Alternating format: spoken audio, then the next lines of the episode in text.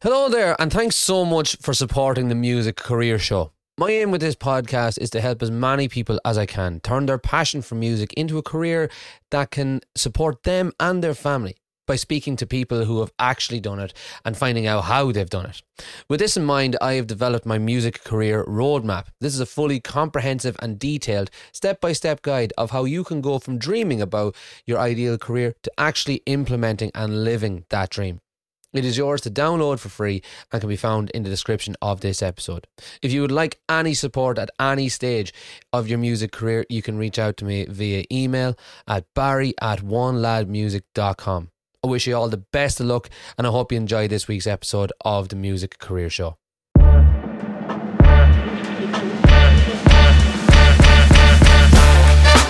Welcome to the Music Career Show, telling you the stories of the world's best professional musicians. Hello there, and welcome to the Music Career Show. My name is Barry, and every week I'll be speaking with incredible musicians from all over the world about how they've honed their craft and made a career out of doing what they love the most. If you're a new listener, then while you still have your device in your hand, please take a second to subscribe and tell your friends all about the Music Career Show. Hello and welcome back to the Music Career Show. So, my guest today is, in my opinion, one of the best and most creative musical innovators and inventors of the modern age. He has created countless solutions to overcome the limitations of his chosen instrument, as well as push the boundaries of what can be done with it through oh, electronical experimentation and just downright pure mad science. So, say hello, everybody, to Mr. Brendan Power. Brendan, how are you now? I'm good, thanks, Barry. Great to talk to you great to have you on, uh, Brendan. I've, I've been wanting to have you on for a, really long time, and I'm delighted that we finally got to do it. So, um, if people aren't familiar with, with who Brendan Power is, why don't you introduce yourself in, in, in your own words and let people know who you are? Okay. Um, well, um, you can tell anyone who's uh, um, you know been to Ireland would know that the name Brendan Power um, is uh, you know the two two very Irish name. But um, I was I wasn't born in Ireland. My grandfather um, was uh, was born there um, and in Waterford, which, as you know probably yourself, every second yeah. person is called Power. but anyway, uh, he was.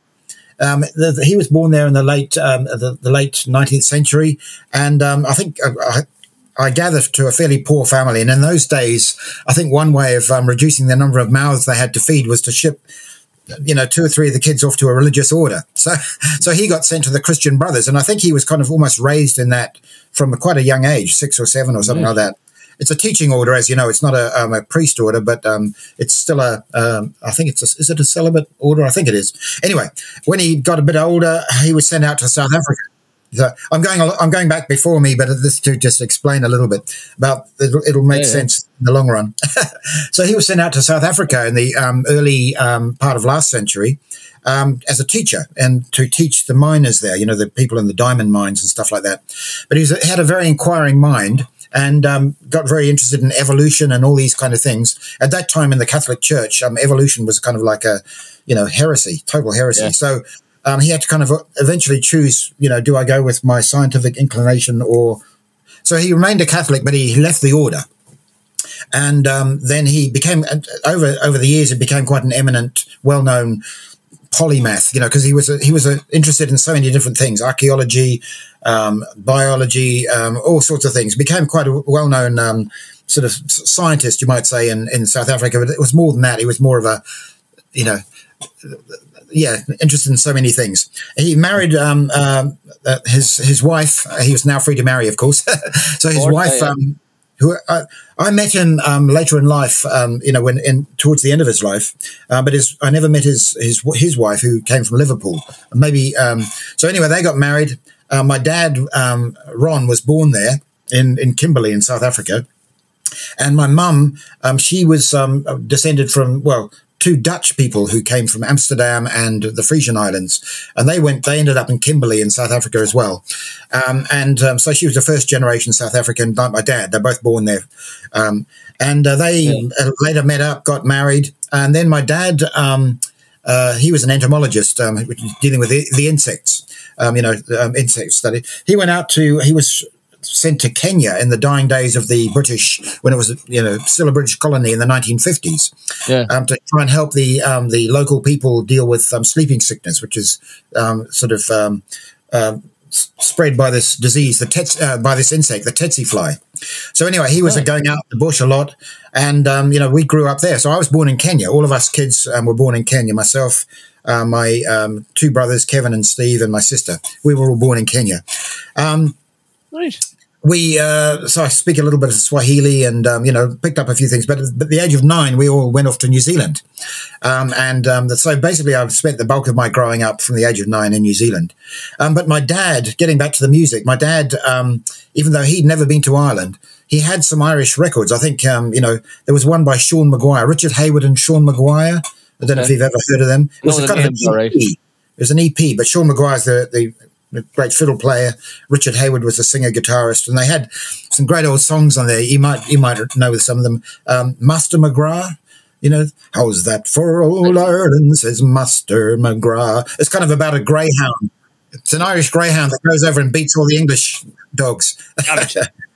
and, the, and the farmer and the farmer and the devil, you know that one? Yeah, where basically, um, uh, you know, a guy wants to send his, he's got a scolding wife, and he does a deal with the devil to send her down to hell, and and he, um, but the devil can't handle it, so he sends her back again. Anyway, very, very, very, very non PC in this day and age, I'm sure. But Yeah, anyway, but there was great, great fiddle playing in there as well. So I heard, um, you know, the Coolin, um, you know, sort of um, the Star of Munster and things like that at an early age. But I never played Yeah. anything. You know, I just listened to this. I love the music and and um, whatever. And it was only when I went to university, I was 20 years old, someone dragged me to a, um, a Sonny Terry and Brownie McGhee uh, concert. Now, Sonny Terry and Brownie McGhee, probably many people won't know of them these days, but back in those days, they were a legendary blues duo. So um, Right. Sonny played the harmonica and Brownie the guitar. but as with many um, these duos, you know, they've been touring around so many years, they got absolutely sick of each other. They hated. I think things had gone down because Sonny was blind, and I, I heard later that maybe there'd been some dispute over money or a woman or something. But basically, they just detested each other by the time I saw them, which was in 1976. And um, this is at university. So there was this big stage, there's Sonny over one end, Brownie over the other end. They never spoke to each other once all night, but they kind of made the odd snide comment about each other to the audience. And Brownie would play tricks. Like um, Sonny was blind. So he'd start a song and some, you know, one of their famous songs in a, say, one key, maybe D or something like that. Sonny had a little bandolier of harmonicas or, uh, in- in his jacket, pick up, find the right one. As soon as he found the right one, Brownie would change a key to something else. so all that shit was going on, all this kind of, um, Yeah. you know, needle. But man, when they played together, which was most of the time, you know, it was just the hairs on the back of my neck went up, and I just thought, "Fuck," you know, I'd never heard the blues harmonica before. So, um, you know, I went out the next day and um, went down to a music shop. Said, um, you know, I heard this incredible harmonica. I want a harmonica, you know. So they sold me the right harmonica, luckily, because there's so many different kinds of harmonica. Absolutely. Um, yeah, yeah. I did get a little Hohner Marine band. And then I said, look, I want some, um, you know, music with some harmonica on. So they sold me a Bob Dylan record, which, brilliant. um, you know, well, yes and no. I mean, Yeah, a great yeah. record. Blood on the Track, yeah, fantastic record. So I'd never really got into Blood uh, Bob Dylan, and I love that record. But his harmonica playing is, you know, borderline shite, basically. Yeah. it's, it's, it's there as a talk and gesture more than anything else. Yeah, he he gets away with it, and it's it's it's it's very effective within the context of his songs. But it wasn't what I was after.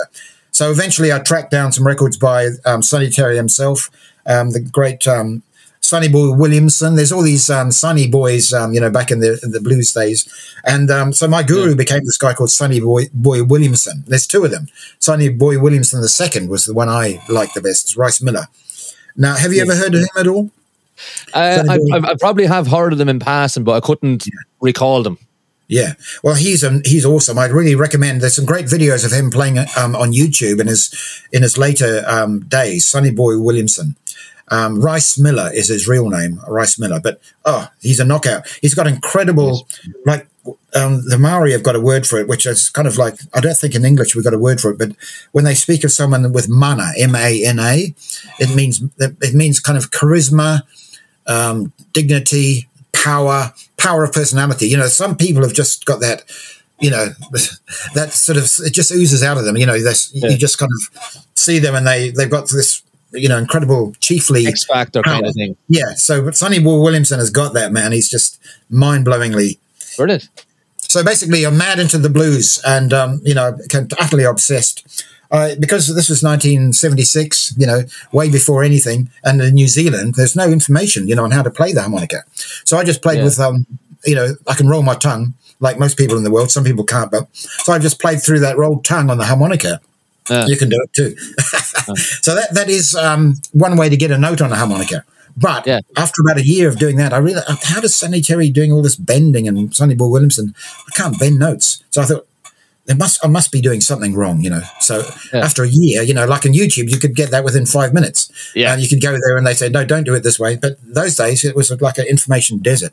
So Yeah. eventually I thought I've got to do so. So in the end, I went from just a lip pursing. I pulled my tongue back in my mouth and went for a, a, a lip pursing kind of embouchure. I'll demonstrate it here. So, so Yeah. here's a, the typical harmonica. So you can play it with your tongue like that. But but the way um, I went to doing it was just putting my mouth on the harmonica. And now you can bend. You can use your tongue for percussive, per- percussive Yes. sounds and all this kind of thing. So once I did that, I was suddenly I could really make some progress. You know. Excellent. Well, I'm, I'm glad that you said that because that's exactly how I play harmonica as well. I could never get my head around or my tongue around the uh, the that bit. I, I Yeah. can do all the the, the, the, the lip person and, and the bending and stuff with with, with Yeah. in your mouth and the percussive like kind of kind of clacks Yeah. and tatas and stuff with your tongue, but couldn't get my head my, my tongue around the, the the using your tongue, the tongue blocking.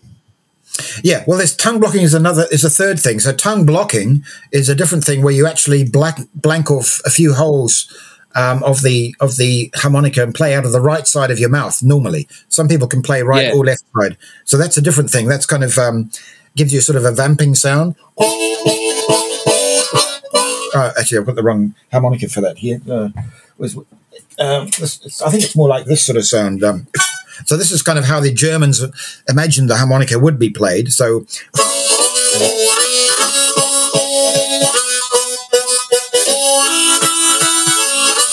So I'm using my tongue to kind of get that chordal accompaniment. So you've got a couple of Yeah, chords yeah. down the bottom here. The, the one chord and the five chord, which are your two main chords Yeah, yeah. in music. So you Yeah. kind of just flap your tongue off and on and you hint at the melody with your right hand side. Some people are brilliant at that. I'm, I'm not really good at it. I can sort of busk it. But, um, you know, that's how the harmonica Yeah. was intended to be played, the Richter tuned um, diatonic. Um, but I play just more single notes normally. and I just get chords with more kind of like that vamping style rather than you know um, with the tongue blocking because to me the tongue blocking like you found is pretty awkward and um, I just never really you know got into it Very awkward. so um, Yeah. so anyway basically I made some progress with the Sonny Terry but getting to the Irish side back you know completing the circle with my grandfather so my Yeah, yeah, yeah. once I started playing a bit, I thought started listen, thinking back to those Irish records that I my dad had and, and the tunes, and I started trying to figure out a few Irish tunes, and that was quite a Yeah. whole other level of um, technical ability in some ways because you had to be super precise, pretty fast, and um, you have to Yeah. get you know the scales are a little bit different. So that was a whole new journey. So I went down that journey um, and um, ended up creating a different tuning for playing. Um, uh, Irish music. Um, like on a normal harp, they call it Richter tuning. It dates from the 19th Yeah. century. Like some guy called Richter came up with it, or you know, whatever. So I called it Paddy Richter because it was good for Irish music. So um, I came up with this new tuning. Um, the long and the, the long. Um, when I came over to Britain, which was in '92, um, so I I'll, I'll skip over the New Zealand bit, but I started playing in New Zealand around the place. Eventually came to uh, Britain in '92, and it was those Irish tunes that really caught people's ear, rather than the blues stuff, you know, which I still love to play. And um, Yeah, yeah. then uh, then I got asked to do an album um, um, by uh, a guy in Leeds who had connections with the Irish music scene. I did that with a guy called um, Chris Newman, an amazing guitarist who produced it and played guitar in it, called New Irish Harmonica, and that really um, got played a lot in Ireland. And suddenly I got Yeah. all these calls from quite famous people in Ireland, um, Johnny McDonagh, um, the bodhrán player, um, people Yeah. that wouldn't be widely known outside of Ireland, but big names in Ireland. Arty McGlynn, the guitar player, Yeah. come and come and record with us. You know, so I ended up going to Ireland quite a bit, recording on albums, and eventually that led to the Riverdance show, um, which was I played in for about three years in the in, uh, as a stand-in for Máirtín O'Connor, the the box player, and um, you know I've just. Yeah. That's that's kind of a potted history of the Irish side. On the other sides, I've got into Bulgarian music, Chinese music, and all of those things require, um, you know, um, well, I found I couldn't play them on standard harmonicas. So I've always had this tinkering Yeah. aspect, pulling the thing apart and uh, retuning and changing everything. So I found I had to, you know, make up harps for Bulgarian music, a special construction for Chinese music. So that that's that's really explains why I carry around about fifty bloody harmonicas to a gig. So anyway, that's that's roughly, um, you know, uh, yeah, what I do and you know, yeah. Excellent. So that that that that, that that's all fantastic. I, I loved hearing all of that. Um, that was brilliant. Thanks very much. So you started. So you, you were you were twenty before you started playing harmonica. Is that right? Yeah, very late uh, for most musicians. That's they Yeah. hadn't played anything before. So even even knowing what a scale was, uh, I had no idea. And I still can't read music. I have tried to teach myself a few times over the years, but I can't read music, which would be a great thing to be able to do. But I just, you know, every time I try, it's like going back to baby steps again, and I just think, oh, damn, I can't be bothered. So I just Yeah. play by ear. It's- really. it's one of the- many harp players do it. Yeah, well, it's it's Mm. It's one of those things. Music theory is I I now I, because I, I I teach music. It was one of those things that I kind of had to those, those barriers that I had to kind of get over. Um, I done it in Yeah. school and all that kind of crack, but it was only uh, like, like like you for the vast majority. I've I've been playing music since I was thirteen, so that's what. 17 years and um, it's only the past couple of years that I've actually figured out music theory and it's one of these things that it just requires you to think in a slightly different way but it's and, and, and once once it clicks it does require that click though it does require that click and it's the most frustrating thing in the world until that click happens but once it does it's um, Yeah. I mean, there's it's- music it's, it's the theory. any and other I do language you what I mean? music theory in terms of, um, you know, what chord, what notes go with chords. You know, um, you know, for instance, on Yeah, a, I think yeah. in terms of numbers. Um, you know, like on a harmonica. You know, I've got a like a bunch of harps here. They're all in, um, you know, they're all in different keys, different tunings, and so Yeah, yeah.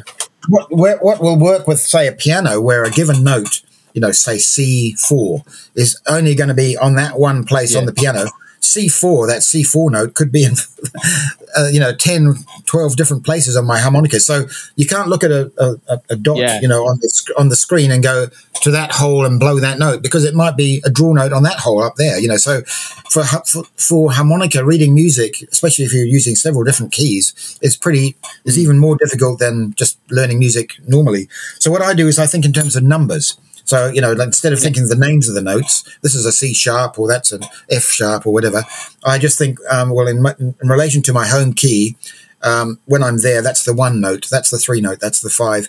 It's kind of used a lot in Nashville. Um, you know, they use I was that, just the going to say the Nash- national number system Yeah. yeah Well, I apply that to notes as well, and it's used widely in um, China and and um, in Asia. Actually, they actually notate things in numbers. Have you ever seen it? Oh. It's it's No. called Jianpu. J J- J uh, I U G- J I A G N P U Jianpu. It's really interesting. Uh, so when you go to, you know, I've spent quite a lot of time in China and other places, and they get out the music sheets. It's in numbers, and that's perfect for harmonica. It's all related to the names of the, the, the names of the scale, and they've got a way to, you know, uh, put a dot under a number to make it a longer or a line or put it in bold or whatever. So yeah, they can actually read it bang. And the good thing about that is you can pick up any harmonica, read the numbers, and it's going to come out perfectly. You don't have to change the key of the score. It's, it's really clever. very good But- that is really really clever Yeah, yeah, yeah. It's it's brilliant. Um, but you know, I never mastered that either, to be honest. But I do understand how numbers, um, how notes relate to chords. So, for instance, I could get round a jazz improvisation well enough, knowing, um, you know, okay, I'm on, on the A chord. These notes are the one, three, five of the A chord. I wouldn't know what the note, the names of the notes are, but I'd know where they are on the harp. And then when we go to the five chord, I know Yeah. that th- that part of the harmonica is going to work for the five chord. And then when I go to the six major chord as opposed to the six minor chord, I know which notes are going to sound good. So I do have some theory um, in in my head, but it's not to do with reading or anything like that. Yeah. Well, no, you've got you've got all the basics. You've got everything that you need, really. Um, because I, I I'm pretty much the same. Whenever I play harmonica, now, in, in, in when I play harmonica, it's usually um, accompanying myself on, on guitar. Very seldom. Well, no, that's not true. Actually, in the band, I play mandolin in a band with um, another guy, and sometimes I'll play harmonica. But again, it's like I know, I know, I know what you're saying. I know where the one card is. I know where the five card is. So I was like, it, it's fairly handy to find. And then the rest of it, you can just sort of feel your way around with. Um, mm. And yeah, all the theory necessary is just basically use your ears and kind of know where yeah. where things should sit. Yeah, yeah, yeah. Yeah, certainly for most um, sort of simple forms of music, like say blues or um, many much folk music, you're essentially playing um, within modal, um, you know, within modes. And most Irish music for, is modal, essentially yeah. modal music. Um, but when, as soon as you get you know, where you start modulating within a tune, like you do in jazz, for instance, rhythm changes, mm. you really have to know what's going on there because you can't stick yeah. with your home key. As soon as it goes to the bridge, you've got to you've got to know what uh, those notes are, you know, and what's going to work. exactly. Yeah. Yeah, excellent. So yeah, so so say when, so when you were saying there about you were in New Zealand in the seventies trying to learn all these things, and there was like very very little information. How did you eventually like get over that? Because like as you say, like when when, when I was uh, when I was growing up learning, I'm I'm self taught in, in in everything, and um, so when I when I was in my formative years of learning guitar, YouTube was just just just about um, on the go. But I only had like I didn't have broadband, so I literally like to, to load up a video. I'd have to load up the video, go away, tune the guitar, go and make a cup of tea, and then come back, and it might have loaded. Um, so uh, do, you know what I mean? So it was an awful lot of patience. But like, how did you get over that without without hmm. YouTube, mm. without the help? Do you know what I mean? Without with, with the lack of everything, it sounds like. Yeah, I mean, yeah, absolutely. It's um, basically just trial and error. And um, also, I used to use um, a few tools. For instance, when I heard something that I really liked, um, I had a, um, a, a, turntable, you know. So if it's a 33, um, you know, speed turntable, uh, most turntables back in you know those days, well, they, I think probably they do now, had a 16 speed, which is pretty much half speed. So I got really mad on this guy called Charlie McCoy. I don't know if you've ever heard of him, but he's a legendary Nashville session musician. He plays amazing harmonica, but he also right. plays bass, trumpet, trombone. Played on quite a few Bob Dylan records. Um, I think Blonde on Blonde and a few playing, you know, bass. You know, he was a kind of a brilliant session musician, but he was known for his harmonica playing, which was like really fast. Um, uh, was, was in second position. He was using essentially the blues style of playing, but bringing in Appalachian yeah. kind of fiddle tune um, phrasing into it, and he did these really fast tunes. And when I first thought, wow, how's he doing that? So I better I get his records, you know, which um, and put them on 16 speed. And of course, the not only does the speed go down, but the pitch goes down. So it sounds like a saxophone, you know, yeah, so yeah, it goes down an octave down. So I would just basically listen to these things over and over again, move the thing back. And I, I found that was a really amazing, uh, well, really helpful way of learning. And of course, nowadays it's so easy on YouTube videos. You can just choose your um, speed level and you can learn so easy. But back in those days, it was more um, using things like turntables and halving the speed. But that's a really good way to pick up on tricky music that you can't really grasp when you first hear it at high speed. So I use that quite a bit. Yeah. And um, yeah, um, a lot of uh, listening, copying, like um, listening to um, great blues players and trying to learn what they were doing. After a while, of course, you develop your own style, but it's really it's great when you can actually, you know, emulate someone, you know, note for note. Um, you feel you're, you're really yeah. making some progress. So it's really valuable, I think, to to actually, yeah, it's, it's, for instance in Indian music that's how they teach people. You know the guru you know you have to basically um, f- follow what the guru does do exactly what he does copy him. Right. and basically I mean most of us uh, no doubt yourself as well you got some I see a whole bunch of guitars on the wall. You've probably got some you know you, your guitar gods that you just emulate above all others. And no doubt you've sat down for hours and weeks and months trying to work out what the hell they're doing. And so you know it's it's a great learning um, process that and did you ever think, uh, or did you ever um, access lessons or anything like that, or are you, are you completely self-taught? Mm. Completely self-taught. Um, yeah, I've never um, never had a lesson from certainly not any harmonica player. I've given quite a few lessons myself, but yeah, I never had a lesson from anybody. No. Okay, amazing. So then, how did you? That, that that's absolutely mind blowing. Because then, how did you figure out that the notes that you well, I suppose I'm after answering my own question. I was going to say, how did you figure out that the notes that you were trying to emulate on those Irish records just simply weren't on your harmonica? Was it an awful lot of like trial and error, go out and buy a new key, or what did you do? Yeah, I mean, uh, well, let me just illustrate that. So if I if I pick up a um, uh, D harp, or even Okay, in, so- indeed any any of those records, it doesn't have to be just the Irish ones. Yeah. So, I mean, um, in blues, what you tend to do is you play in what's called cross harp. I mean, the harmonica is supposed the, when I when I first played that one to you, it's supposed to be played in what's called straight harp. So this is an A harp, and it's normally you play in the key of A. But the blues guys, you know, for that, um, you know, Mary had a little lamb. That's the German way. The blues guys realized that if you play it essentially in the Yeah. you know the wrong key, in, in a key a fifth away from the home key, all your main notes are draw notes. So they would go.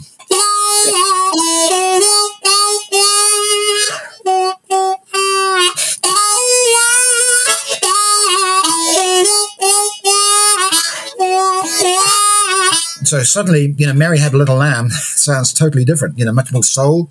But to do that, um, you have there's some missing notes. So so uh, all the notes are there in straight up. No, that's a missing. That's a that's a bent note, um, which you have to get by bending an existing. Because that note that note there doesn't exist. It's, you've just got this note here and this one here. You have to get it down to that missing note. Now that's all very well for blues. Um, you know, it's great.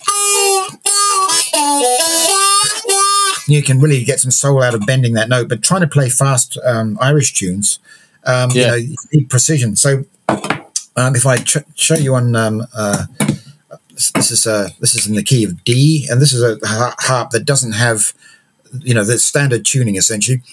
Uh, now Yeah. we're in the key of. There's that note there. You have to bend down to get it. So what I did was I worked out well, there's two notes in the bottom octave, which have got the same same note. There's a blow on hole three and there's a draw on hole two. Well, I thought, well, I've got two notes there. Why don't I change one of them to that missing note? Uh, and so basically, um, this is the Paddy Richter tuning I was telling you. So now, instead of having, um, okay,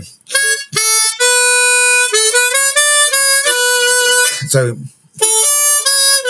I have to bend it. Now I go. It's a blow note. Now I can play quite fast.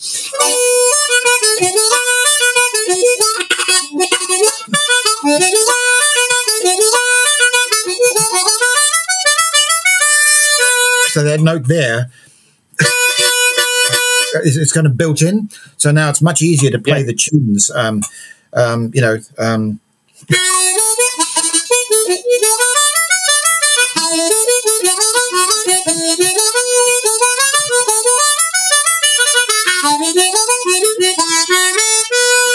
that note there is kind of like the, the home note of that of that mode, if you like. So now it's so much easier to play the tunes Yeah. just one changing one note. So um, Yeah. I think that's what you asked me initially. Um, but anyway, that's, was, that's yeah. an example of changing the harmonica to make it better for a style of music, and um, that's called Paddy Yeah. Richter tuning, which is now used a lot. Yeah.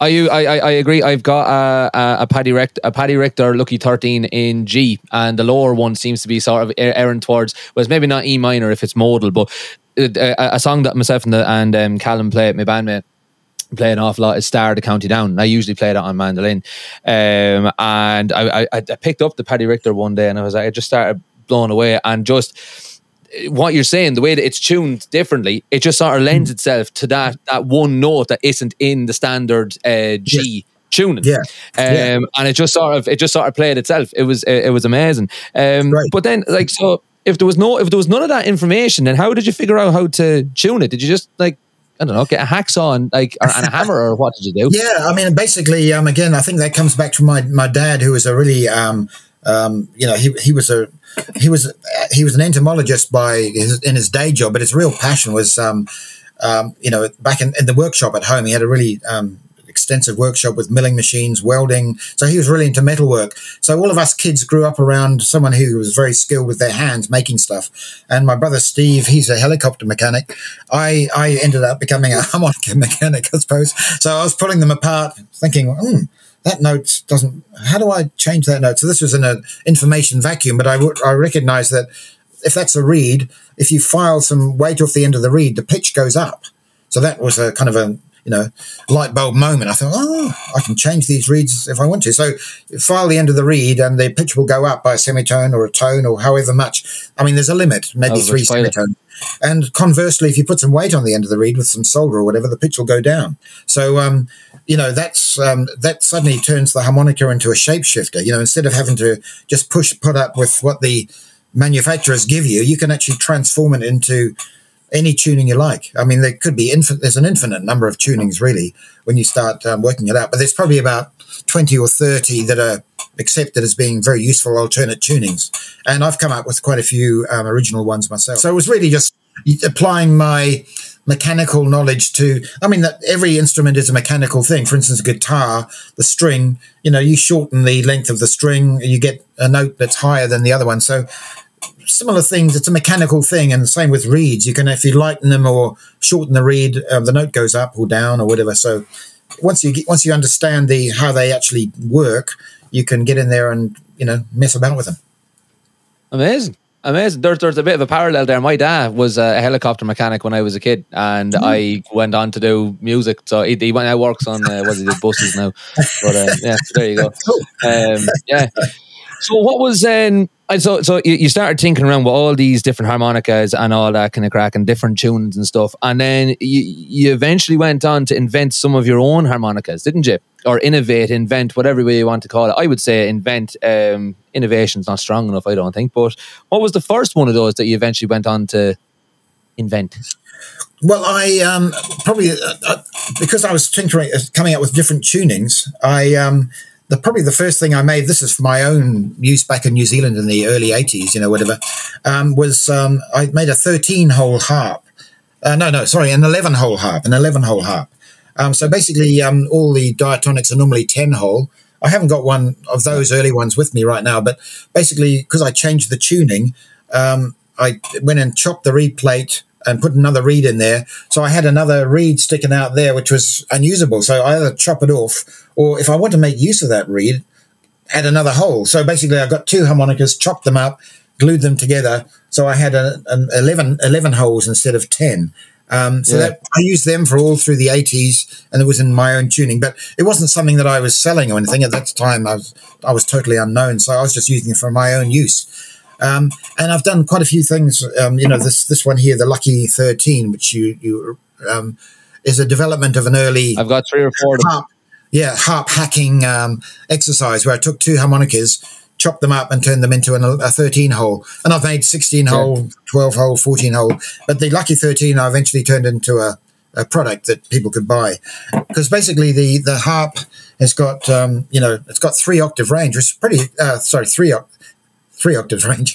Um, it's got three octaves, which is a lot for a tiny little thing like that. You know, it's more than most wind yeah. instruments. So, but a yeah. D harp here would start here, and you know, so that's the kind of range of it. So with the Lucky 13, um, you can get an extra bottom octave. So instead of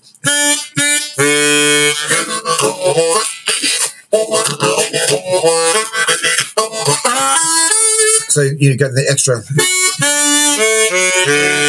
an extra bottom octave thrown on the end, which gives you more of a a rootsy sort of um, vamping sort of sound. Um, but you still got all your normal harp yeah. up the top. So that's one example. But I've come up with way more extreme um, ones than that. I've got 3D printers, laser cutters. I taught myself CAD about um, CAD design, you know, about yeah, yeah, or eight years ago. So, um, to be honest, that's what I spend most of my time on these days on my uh, computer with CAD, designing crazy combs and crazy harmonicas and CAD design, and then making them with my 3D printers, laser cutters, milling machines, and stuff. Just experimenting with, um, you know, because there's a lot of limit. The harmonica is a great instrument, but it has a lot of limitations. Yeah. Um, on the guitar, you can yeah. bend any note, um, you know, any string you want. On the harmonica, as you may know, you can only bend certain notes. Um, so trying to find ways to make Yeah. more reeds bend um, and do other things. So yeah, that's what uh, takes up a lot of my time these days. But um, so yeah, it's it. just an extension of my early days getting in there with the file. Now I'm using more sophisticated machines and CAD design and stuff. Amazing, amazing. We, we I, I- I do want to get back into that um in, in a bit. But what was so so that that first um that first iteration, the eleven hole diatonic. Then what was that eleventh hole for? Um, What well, what, what, what, what was that, what was the solution? what was it solving? What problem was that solving? Um, well, what I did was I um, I wanted a, a different. Uh, oh, yeah, good point. Well, on your Richter harmonica, as you probably know, um, well, taking it one step back, in in music, we've got a we use the diatonic uh, scale, which is the do re mi scale. You know, do re mi Yep. fa sol la ti do, and there's seven notes in the do re mi. There's seven notes: C D E F G A B. That's seven, right? But on the harmonica, Seven. you've got a unit of um, a divider of two, which is blow draw. You know, so two into seven doesn't go. You know, so what do you do there? Um, so basically, what they do on a on a Richter harmonica, I think all of mine is retuned. So I don't think I've got, actually got a straight out Richter harmonica in in Uh. in the room with me. I've got some upstairs, but basically they reverse the breathing pattern in the top octave. Can- But basically, the basic scale is. So there's. And then what do you do there? So basically, then um, the all down the bottom end of the harp, all your high notes, uh, your high notes are draw notes. So, so the blow note is the low note.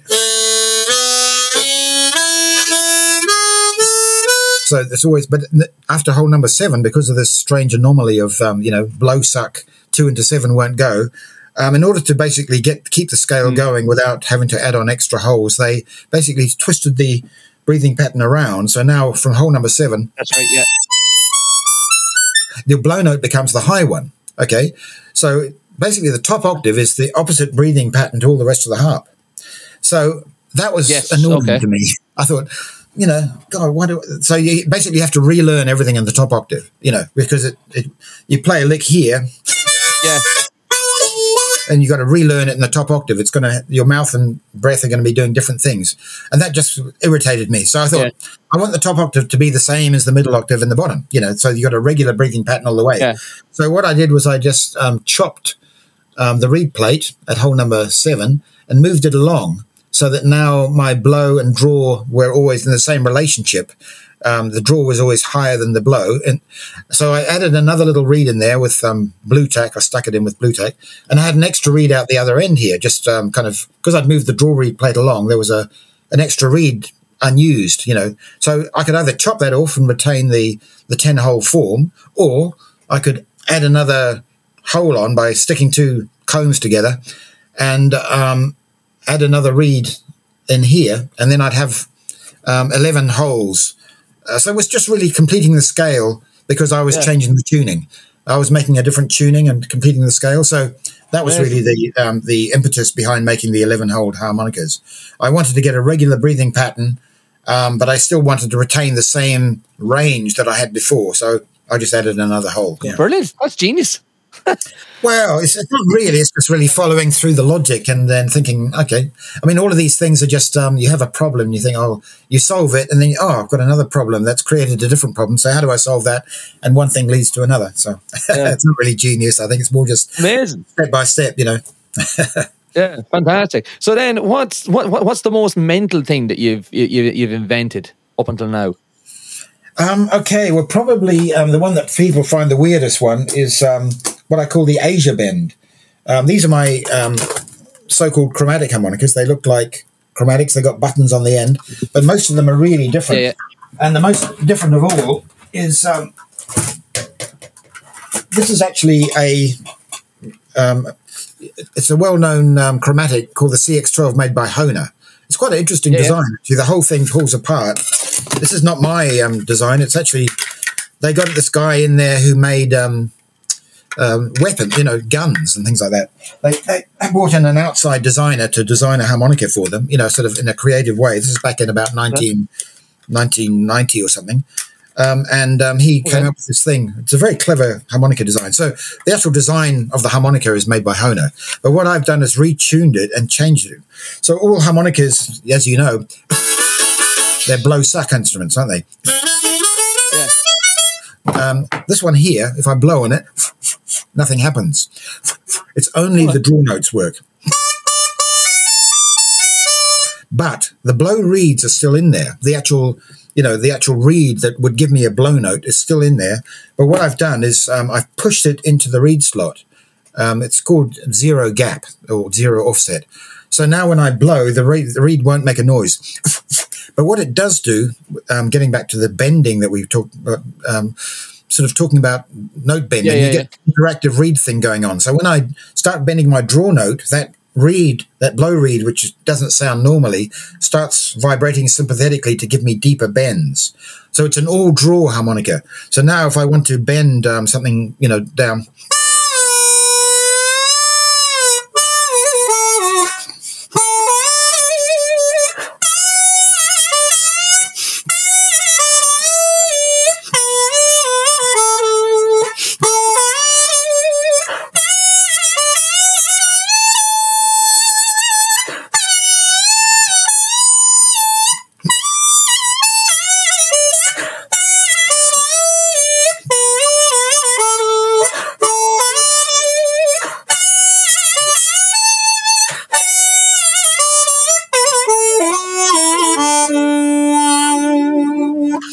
That to, to play Chinese music originally because I wanted to play Yeah. Chinese music with the Chinese how they you know I just love the way they play. So I made that to make Chinese music, but then I and I found the way to do it was basically to get rid of the blow notes making a sound and keep them purely as sympathetic notes to allow the draw reeds to bend.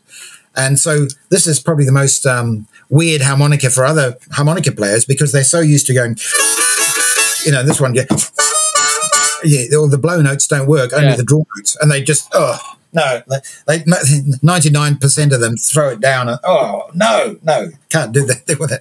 But you know, for me personally, it's one of my favorite harmonicas I've made because I just love the expressiveness, you know, um, and it's great for I Irish slow airs, all sorts of things. Yeah. Fantastic. So then, so so like like like you're saying that most harmonica players are like, nah, nah, get away, kill it with fire, go away.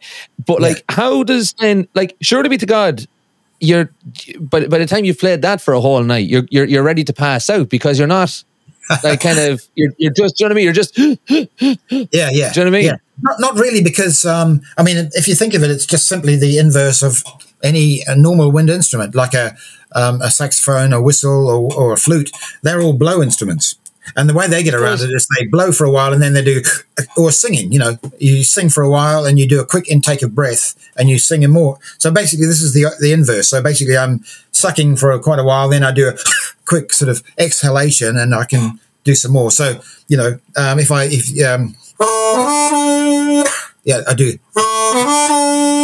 You know, I'm exaggerating it now. yeah, just So, you know, you wouldn't hear it normally.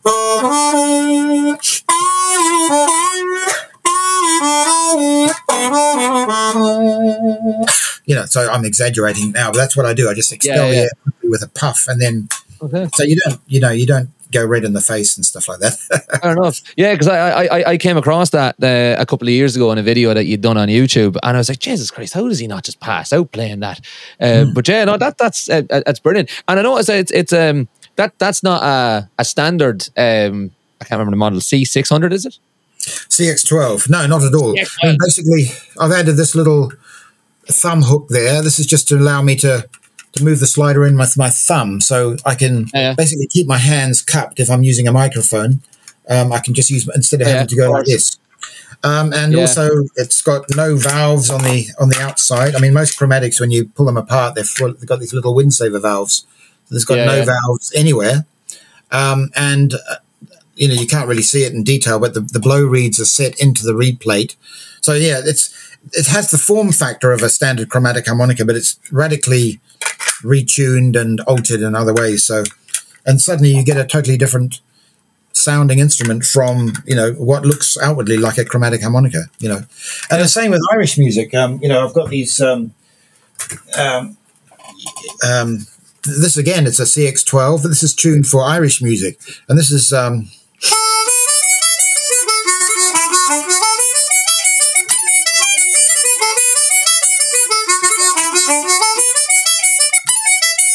You know, so it's this is what I call a slide diatonic because a chromatic normally, when you press the slide in, it goes up a semitone. And no one in Irish music uses Yeah. semitone up decorations. I mean, no one does. Some use semitone down, No. but no one uses. So what I've done is I've basically retuned the slider notes so they go up to the next note of the home scale. So this is in D. So the slider notes always sound really in key. So so they the, the, the you know they um um so they sound more you know in the mode of the of the tune because irish music is mostly modal. So this is a slide diatonic. So that's another example of a something that looks like a chromatic but actually sounds much more authentic for irish music. This one's again it's a cx12 i just particularly like this um, form factor but this is more for bulgarian music so. Yeah.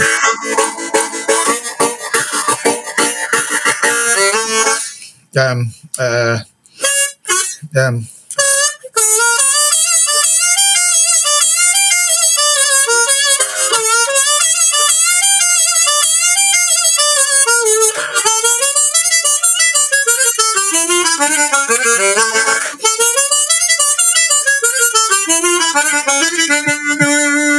So it's got more of that East um, East European Balkan kind of flavor.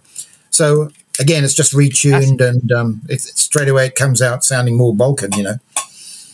Yeah. So So they're not. So, so they're they're not basically chromatics anymore at all. They're just they're something else. most of them are something else. Yeah, this one still does have mostly.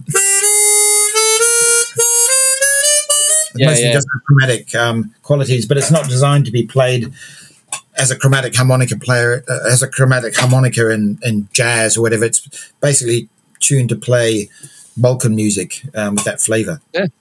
Very good. Yeah, no, chromatic is one of those things that just it, it eludes me because I'm mainly a harmonica player that plays to back myself on on on, on guitar. The whole slider thing. I have I have a really nice chromatic that I got in Hong Kong when I was on uh, honeymoon. Um, oh, jeez, I completely forget what it is now. Even, but it was it, it, it it's really nice. But it's just it's an, it, it eludes me. Right.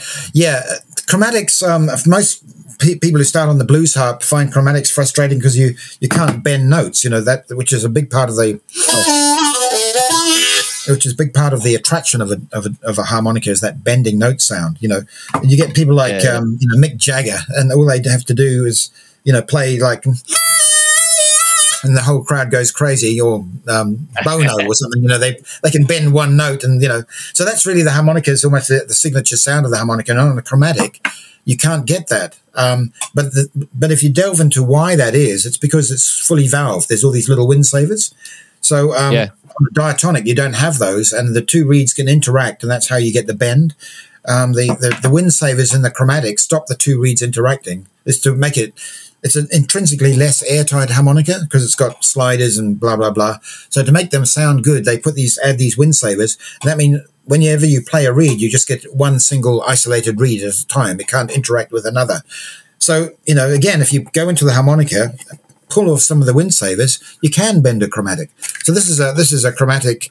Um, this is actually in a you know got a full chromatic scale.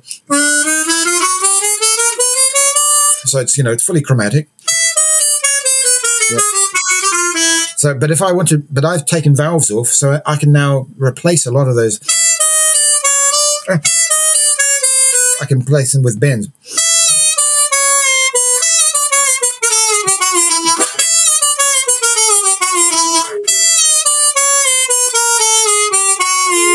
It's fully chromatic, but it's um, I'm using bends instead of um, button pushes, and suddenly the the, the chromatic um, I can I can use this for jazzy things and all that, but it's got a different flavor to a normal chromatic, and it's again just because um, I've ripped, I've retuned it a bit and ripped off the the wind saver valves. Normally, that on a normal chromatic, you'd have lots of little strips of plastic there. I pull them all Yeah. off, change the tuning, and suddenly it becomes more like a blues harp. You know, it sounds more like a blues harp, um, but it's still got the full chromatic ability. So, yeah, there's, there's an That's infinite number of that kind of stuff you can do. I love it. I love it. Um, you mentioned there about Riverdance. How did Riverdance come about? That's unreal.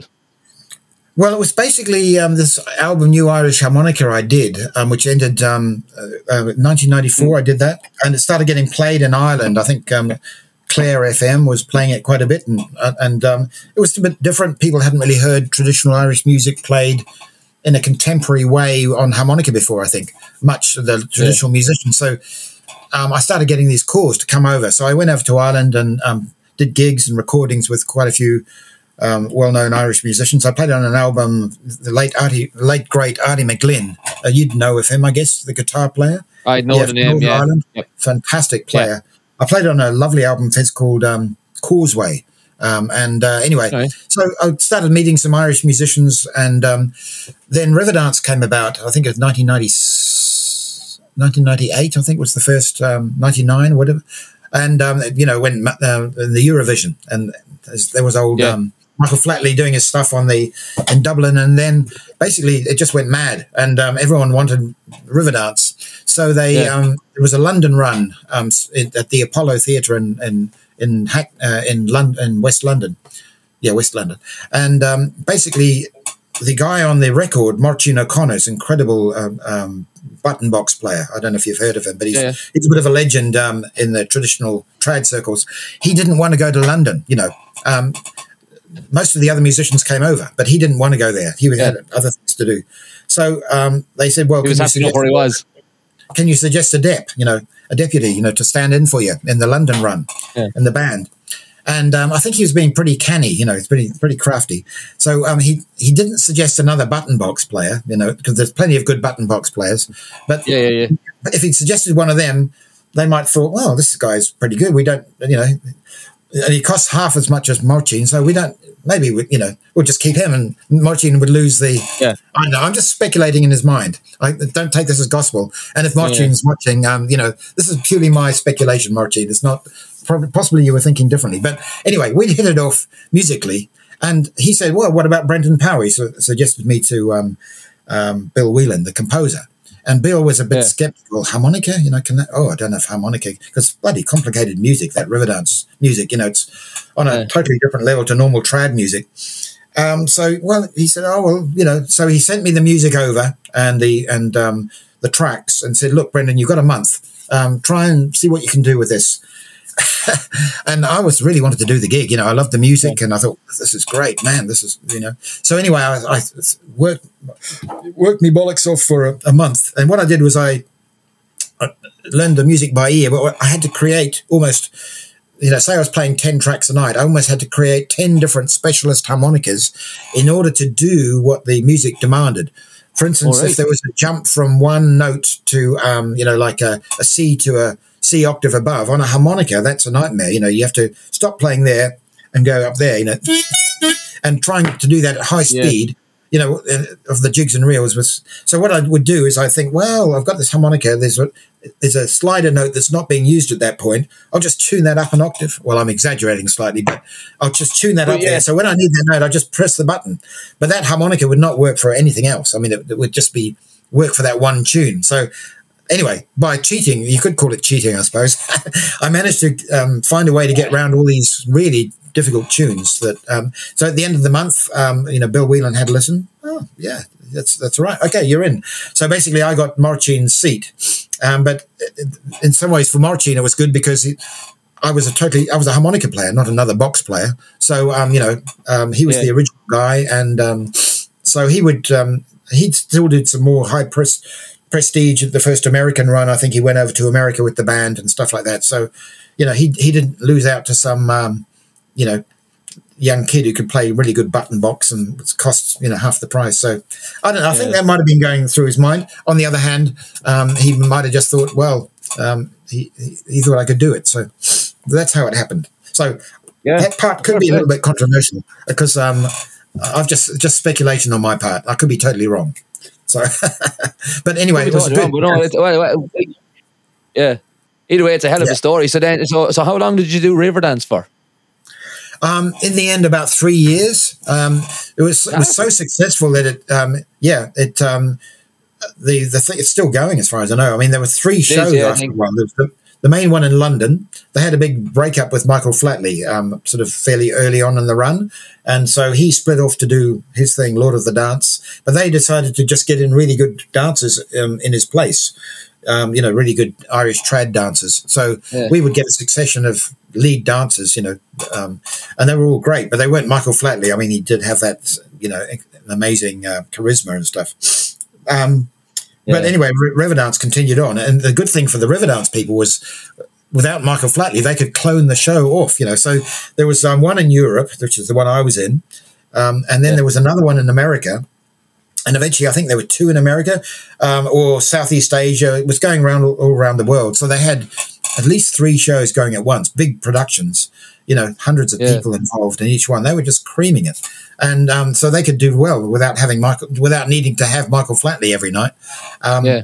and so I was in the European one. We, we spent like we, we went up to Edinburgh and we were there for about six months, you know, just laying night after night. People were coming from all over the UK. And then we were in Birmingham for several months. And then after a while, we went around Europe. We went around Australia, New Zealand, um, stuff like that. After about three years, even though I could probably still be in the show if I wanted, you know, counting counting Yeah. the money, but I just got br- brain dead with it, playing the same old can thing imagine, every night. And um, I thought, uh, you know, I've got to do something. I've got to stop, even though it was. I thought, oh dear, what am I going to do now? Because it's really good money, you know. So um, that's when I got into maybe Yeah, um, yeah. starting a little business, um, customizing harps, so I could do things from home and make a bit of money Yeah. from home. Yeah, Fantastic. So, so is that is that what you did next? Then you went into like the manufacturing, customizing side of things. yeah. The year two, uh, 2000, I think I started, and it was just kind of hand making. Um, you know, making um, longer harps, shorter harps, harps and strange tunings, just things that people weren't doing. Just a niche market, but with the internet, you know, as you know yourself, you can reach out to billions of people around the world, and within those billions, um, you know, it's going to be, you know, A handful. several hundred people at least who might be interested in some weird harmonica that's you know 17 holes long and it's got this crazy tuning so so there was you know basically it allowed me to make an income from home um so i started doing that I'm still playing but um, my, my bread and butter Yeah, and, and, and you were able to do that and on, on just just as like an internet business back. What would that be? 20, 22 years ago. Yeah, I'm- did my own. I made my own website and um, just started. You know, there's you know as you, yourself, there's all these chat groups, and there was some early chat groups there for the harmonica. I think there was only one called Harp-L. Now there's heaps on Facebook. But um, you know, basically just say, Yeah. "Oh, I've got this new thing," and you know, here's a link and a photo, and then I'd get a few orders coming in, and it um, it built and built. Um, so eventually, I had to. You know, I was just getting too much work, and I had to basically, you know, double my prices and stuff and and um yeah i was but it was taking up an awful lot of my time after a while. It was almost um you know a millstone around my neck you know especially if i went away on holiday or for a tour i'd come back and i had this whole list of orders and i oh. So in, in the end um i've Yeah. managed to uh, kind of keep that under control. I've got a friend who comes in and does a lot of the kind of the more basic work um and i've kind of got away from having to do repetitive stuff. I just like to come up with new ideas, new new designs that are in my head, work them up, and then if something's good enough, for instance, like the Lucky Thirteen, you know, then I'll um, Yeah. try and interest someone in manufacturing it and get someone else to sell it. So that's how what I do now. So Yeah. Amazing. And what what is it that you're working on now? Then what what what's what's what's coming down the line? well, um, I'm trying to create essentially a a hybrid, new a kind of hybrid harmonica. So. Um, like the, the standard blues harp has got these so many great things about it, like the vamping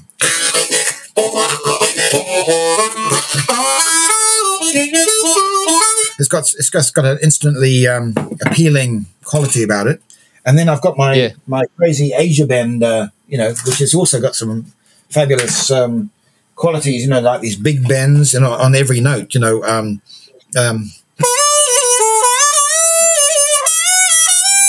you just can't get that on a normal harmonica. So now I'm trying Yeah. to create um, a, a hybrid harmonica, a single harmonica that can give the, the the funky blues harp sound, but also these big bends that I get on the Asia bend. And it's it's not easy because you have to have more reeds and you have to have Oh, sliders and baffles and things to kind of cut out reeds you don't want. So the thing's um, quite a high tech. Uh, you know, it's got some of them have got magnets in them and blah blah blah. So it's kind of a kind of a Heath Robinson uh, kind of construction. But the idea is to basically give me all the expressiveness of the Asia bend plus the funky earthy quality of the blues harp, plus the full chromaticism of a chromatic harmonica in one instrument. So that's what I'm. That's my current um, mission. it's I've been going at it for months. Strangely enough, there's several ways to do it. Once you start thinking about it, you have to. you know, Yeah. it's, it's a real mind bender to, to. But I've come up with several different prototypes, and I think I'm narrowing down to my final two or three that I'm going to finally choose. And then I've got to learn how to play it because it's just there's so many different possibilities that are not there on a normal harp. So that'll you know that's keeping me amused anyway at the moment. So. Yeah. And is will, will, will that eventually be available for the likes of me to go out and buy it? Um, to be honest, I think it's just going to be too weird for most to people. I think they're going to, you know, I I doubt that it'll have much com- commercial appeal. It'll keep me happy because I get a bit frustrated at the limitations of my harps. But well, maybe Yeah. if I make some beautiful music with it and people say, "Oh, you know, how do you do that?" Maybe it will turn into something. But I, imagine it's going to be a very niche uh, area if it ever did come out. So. I'm not making it with Fair that in mind at all. I'm just Fair enough. making Well, look, yeah, just, yeah, just to keep yourself amused. Okay. yeah. Fair enough. Um, I, I I seen that recently. You've been dabbling with um what I didn't ever think would be possible in electric harmonicas. Uh, well, not maybe that electric harmonica is probably the wrong way of putting it, but like MIDI, uh, MIDI. like MIDI, MIDI harmonicas. Yeah, yeah. What's the crack That's with right. them? Okay, well, I um, I, I certainly didn't invent MIDI harmonicas, but I love them. Um, there's a guy, um, a really interesting guy Yeah. in Sweden called Eric. Le- well, Eric Larson is his real name, but um, the the he goes by the name Lecombe, which is mother's maiden name, and it's called the Lecombe DM48. And to be honest, part of the reason that I'm trying to create this crazy new hybrid harmonica is because I've been playing the MIDI harmonica, and the MIDI harmonica can do so much more, not just than a standard harmonica. You know, you've got three buttons to alter notes, so you can alter notes all kinds of crazy ways. You can program them um, this way and that way, and you can do so much more flexible than a standard harmonica in, in the terms of what you can do. But of course, it doesn't have that beautiful harmonica sound. So, um, but I do love MIDI harmonica. I mean, you can play, um, you know. You can sound like a saxophone, a cello, or any kind of crazy synth you want. It's so amazing, you know, and they're very expressive. Um, but you don't get that real um, authentic traditional harmonica sound. Um, No. So I, I want to get that. I want to get the flexibility, the MIDI harmonica, in a traditional harmonica. Um, so that's why I'm trying to create this hybrid Yeah. harmonica. But the MIDI harmonica, I did kind of wonder if that was sort of where you were going. yeah, well, it's being inspired by the MIDI harmonica and getting frustrated when I go back to my normal harps and thinking, oh, I love to be able to bend that note and bend that note and do this, and but I can't. So, okay, maybe there's a way if I add some more reed plates and add a slider and a, a baffle and a magnet and who knows. yeah. All sorts of madness. Yeah, very good. That that yeah, brilliant. So um. Cool. So, like, do, do you use the MIDI harmonica in, in gigs? I know you're you're quite a big advocate of using like um, an iPad with like I think is it iRig that you use? Um, Yeah, yeah, I do. Um, this I do use my MIDI harmonica on gigs, and I love it. There's also kind of like a middle way um, where you can use a standard harp. Um, there's this amazing program. I don't know if you've tried it. You should if you haven't tried it. Called MIDI Guitar Two. Do you know MIDI Guitar Two? Yeah. I, I, I tried it. I, I tried to do it at one stage over lockdown. Okay, well, um, it's basically it's designed for guitars. You know, it's called MIDI Guitar Two. So um, basically, um, it's a free program to try. You just plug your guitar in, and it could be a an acoustic guitar with a piezo pickup. You know, it doesn't have to be electric. In fact, probably piezos might be better. Um, but then you play it, and Yeah. and it triggers all these synth sounds. There's a tiny bit of lag to it, a bit of uh, latency. Um, which is unavoidable, but it does mean that you play your guitar and you can sound like you know anything you like um, and it's amazing for guitar. But then I discovered that if I plug a microphone into an audio interface like the iRig or or whatever, that I can actually trigger if I play clean with a clean notes, not chords. It doesn't like them in a monophonic way. It, I can actually trigger synth sounds from a normal harmonica. So that's another really interesting little. Uh, kind of middle way between the um, standard harmonica and the pure MIDI harmonica. It's kind of um, getting MIDI Yeah, sounds from. I, I, I, I, I tell you where, where how I came across that was that I've always tried to uh, the, the limitations of a, of a harmonica on a rack is that when you're playing when you're playing along the guitar, you have to push yourself up and make sure that it's the, the harmonica is sitting right on the microphone, or else Yeah. it gets lost. So I I um after I think it was you that I, it must have been you that I watched it. You used a, a lapel mic wrapped around your pinky, and I Yeah. was thinking that's genius. So what I did was I got moldable plastic. I molded it to a harmonica and just stuck a lapel mic in there, Yeah. and that was the idea of my hands and stuck a magnet on it Yeah. my harmonica rack is is magnetic and it worked Yeah. really really well and but what was what was happening was i was getting loads and loads and loads of feedback so what i Ah, was yeah. thinking was I was getting loads of feedback because it's just not really meant for that. So I plugged it into all sorts of processors and all that kind of crap, but it still wasn't. It was it was nearly there, but it wasn't. It just wasn't. And uh, when I came across the stuff that you were doing, I thought that's absolutely genius. It's so like I I, I qualified in sound engineering, like so I I, I understand all about MIDI. And yeah, so I, I understand all about MIDI and all that kind of stuff. And I was like, how in the hell did I not think of that? Brilliant, absolutely brilliant.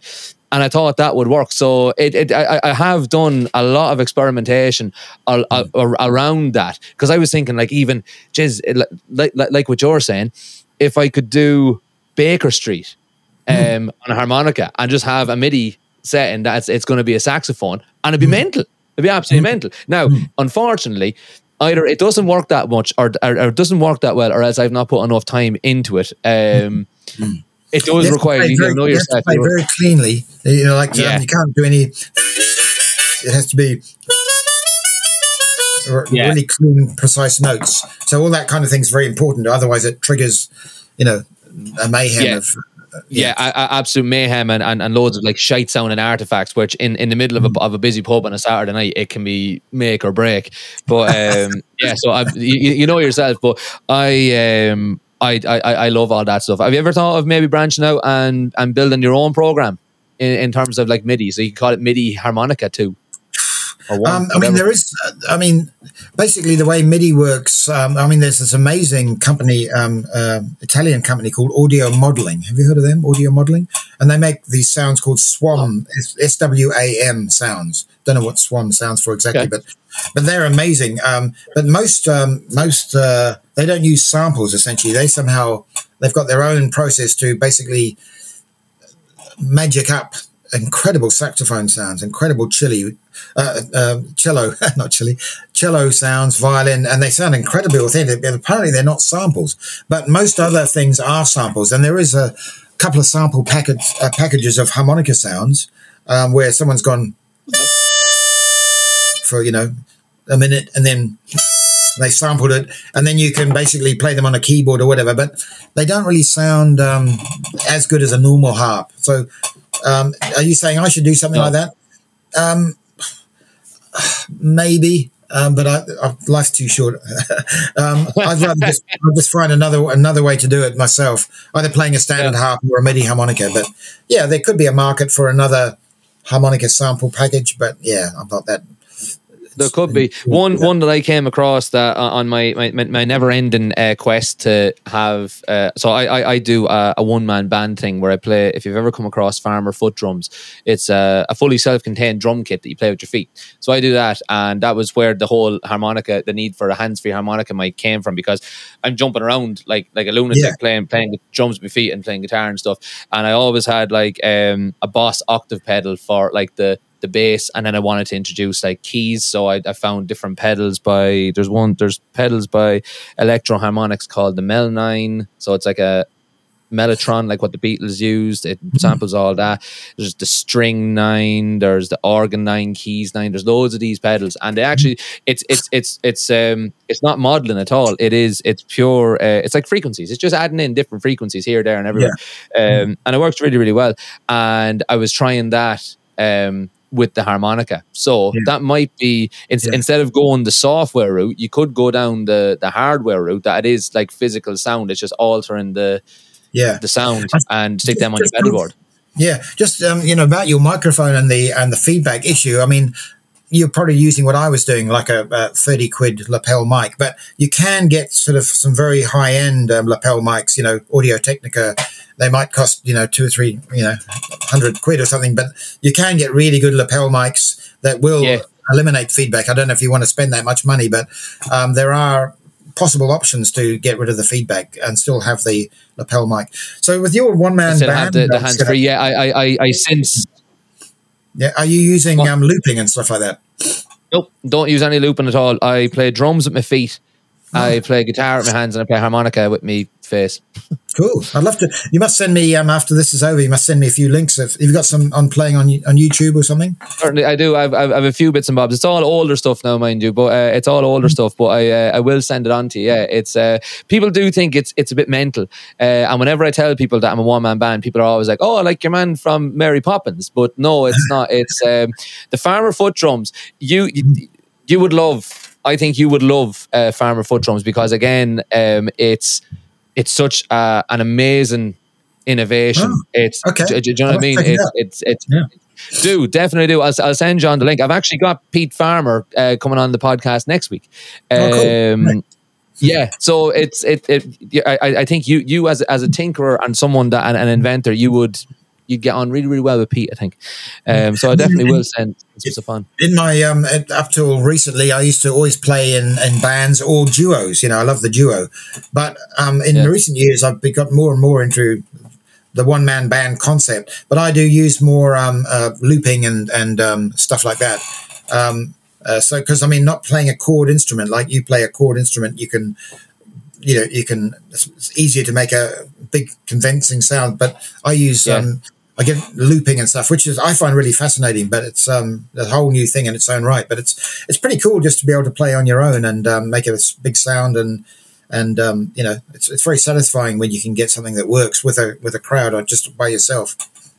It is. It, it, it absolutely is, and it's it, it's one of these things where I'm actually at, at the moment um, building a, um, a, a, a, music career coaching product, and I, I speak about the the farmer foot drums in that as a solo mm. artist, or as a solo artist, you hear me, as a solo musician. Yeah. What what what what make me stand out against John that plays guitar and sings is that while Barry and John have the same set list. Barry has something else. He has that foot percussion, that thing that it's more than it's not quite a band, but it's more than just the solo acoustic. But it's yeah. it, it, takes up pretty much the same the same space. So um, yeah, but it's it's it's it's it's, it's cool. Um, I'll send John some links. I definitely will send John some links. Okay, right. So let's just um, hop into the quick fire round here now, and um, we'll, we'll we'll finish up with that. So. Brendan, this is just a couple of, que- of questions that I googled quick fire round questions and copied some of them. So just to see, uh, it, it, it's it's all about just seeing what makes you tick. If people haven't gotten a good sense of what makes you tick uh, by now, uh, this will definitely show them. So don't think too much about it. Don't overthink it. Let's just have the first question, the first answer that comes to mind. So, what is your favorite film? Thinking of, I suppose maybe Deliverance had a big influence on me early days, but that's a long, long time ago. But yeah, that's the first one that comes to mind. Yeah. Good stuff. Yeah, it's it's it's on my to do list. It's one I've never actually seen, and I love all the oh, older yeah, films, so it's one that's definitely on my to do yeah. list. What's your uh, oh here's a, here's here's a hard one for you now. Favorite album? Oh, yeah. I, I suppose um, in terms of influence, um, some of those uh, Sonny Boy, Sonny Boy Williamson. This is my story. It was a double album that was really I listened to incessantly um, to get into the harmonica playing. So I don't know if it's it was on Chess Records. Sonny Boy Williamson. This is my story. Um, I love that, and also um, probably uh, you know that um, the, the, the Bob Dylan album that I got sold by mistake almost at the same time, which is Blood on the Tracks as an album. I mean that's going back a long, long time, but um, yeah, I, those just come to mind off the top of my head. Fair enough. Good stuff. This is one that I ask everybody. What's your favorite word? Uh, well, loc- loquacious just came up now. I haven't used that for a while, so we'll, we'll go with that one. I, love, I love that word. I absolutely love it because it's just it, it embodies exactly what someone loquacious is. Do you know what I mean? I love it. I absolutely love it. Um, I've been I've been described as loquacious in not so uh, polite terms before as well. So it's all good. Um, right, tea or coffee? Coffee. Coffee, good man. If you could have an unlimited amount of anything, what would you have? um, well, there's probably some things I shouldn't mention. usually, usually, people say money. oh yeah. In fact, I've only uh, had one person. That, I've only had one person that didn't really say money, and he said Guinness. so. yeah, um, money is you know to me to me as long as you've got enough to be comfortable and do the things that you want to do. I don't. I think having more than that, it's just not necessary. So yeah, for me, it is nice to be not you know on the bones of my ass and um, you know scratching around. Yeah. But on the other hand, you know, being a millionaire, billionaire, I, I, I don't need that. The, the, the best the best way I ever put heard that put was um, Paul Stanley from Kiss, actually, believe it or not, and it was in the film uh, The Decline of Western Civilization Part Two, The Metal Years, and the scene is is basically an overhead camera of him lying in a bed with about twenty women around him, and he's saying money, which completely and utterly you, you'd nearly lose the whole point of it, but the, the point stands is that the the thing about money is what money what a lot of money gives you is the ability to not worry about money. He says money is not the be all and end all of everything. It's just it's it's the ability to not worry about it after, after that. Like like you're saying, enough to keep yourself comfortable and you don't need to be thinking about it. That's what Yeah. that's that that's all the money you should ever need. And that's easy for Yeah. him to say. He's he's Yeah. a million million a multi multi millionaire, but like, yeah, do you know what I mean? Yeah. But um, okay, let's let let's do two more. What do you regret spending money on then? Um, hmm, regret spending money on. Uh, I can't think of anything off the top of my head, really. Um, just maybe, uh, well, in a general sense, maybe sometimes um, I think, um, you know, I, I do have enough money now to be fairly comfortable. But in the early days, I was, you know, very poor up till probably my mid thirties. Um, uh, you know, you know, really, um, you know, doing odd jobs, uh, just following music and thinking, well, uh, but I was really, you know, quite poor and.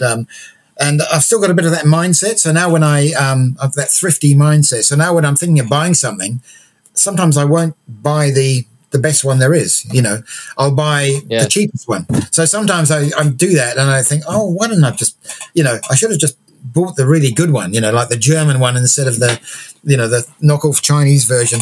And um, so that's that's it's not a specific Yeah, thing, but of it's kind of a you know, it's a general thing. I could afford that German one. Why didn't I just buy it? You know, uh, but no, I'm trying to save money, or maybe it shouldn't spend too much. And you know, Yeah. this kind of that kind of mindset from my early days is still with me. So yeah, Oh, good. I'm, I'm, I'm- I'm glad. I'm glad to hear because I'm, I'm, I'm turning thirty on Saturday, and I'm glad to hear that that you kind of were, were still sort of scrimping and saving into your mid thirties. So that gives me a little bit of hope. definitely. oh yeah, no, I was. Uh, yeah, yeah. Good stuff. When And we then first went to London, um, you know, the, even the price of a tube ticket after a while, I think, oh, do I really need Yeah. to buy a tube? Yeah. But then the Riverdance thing came along.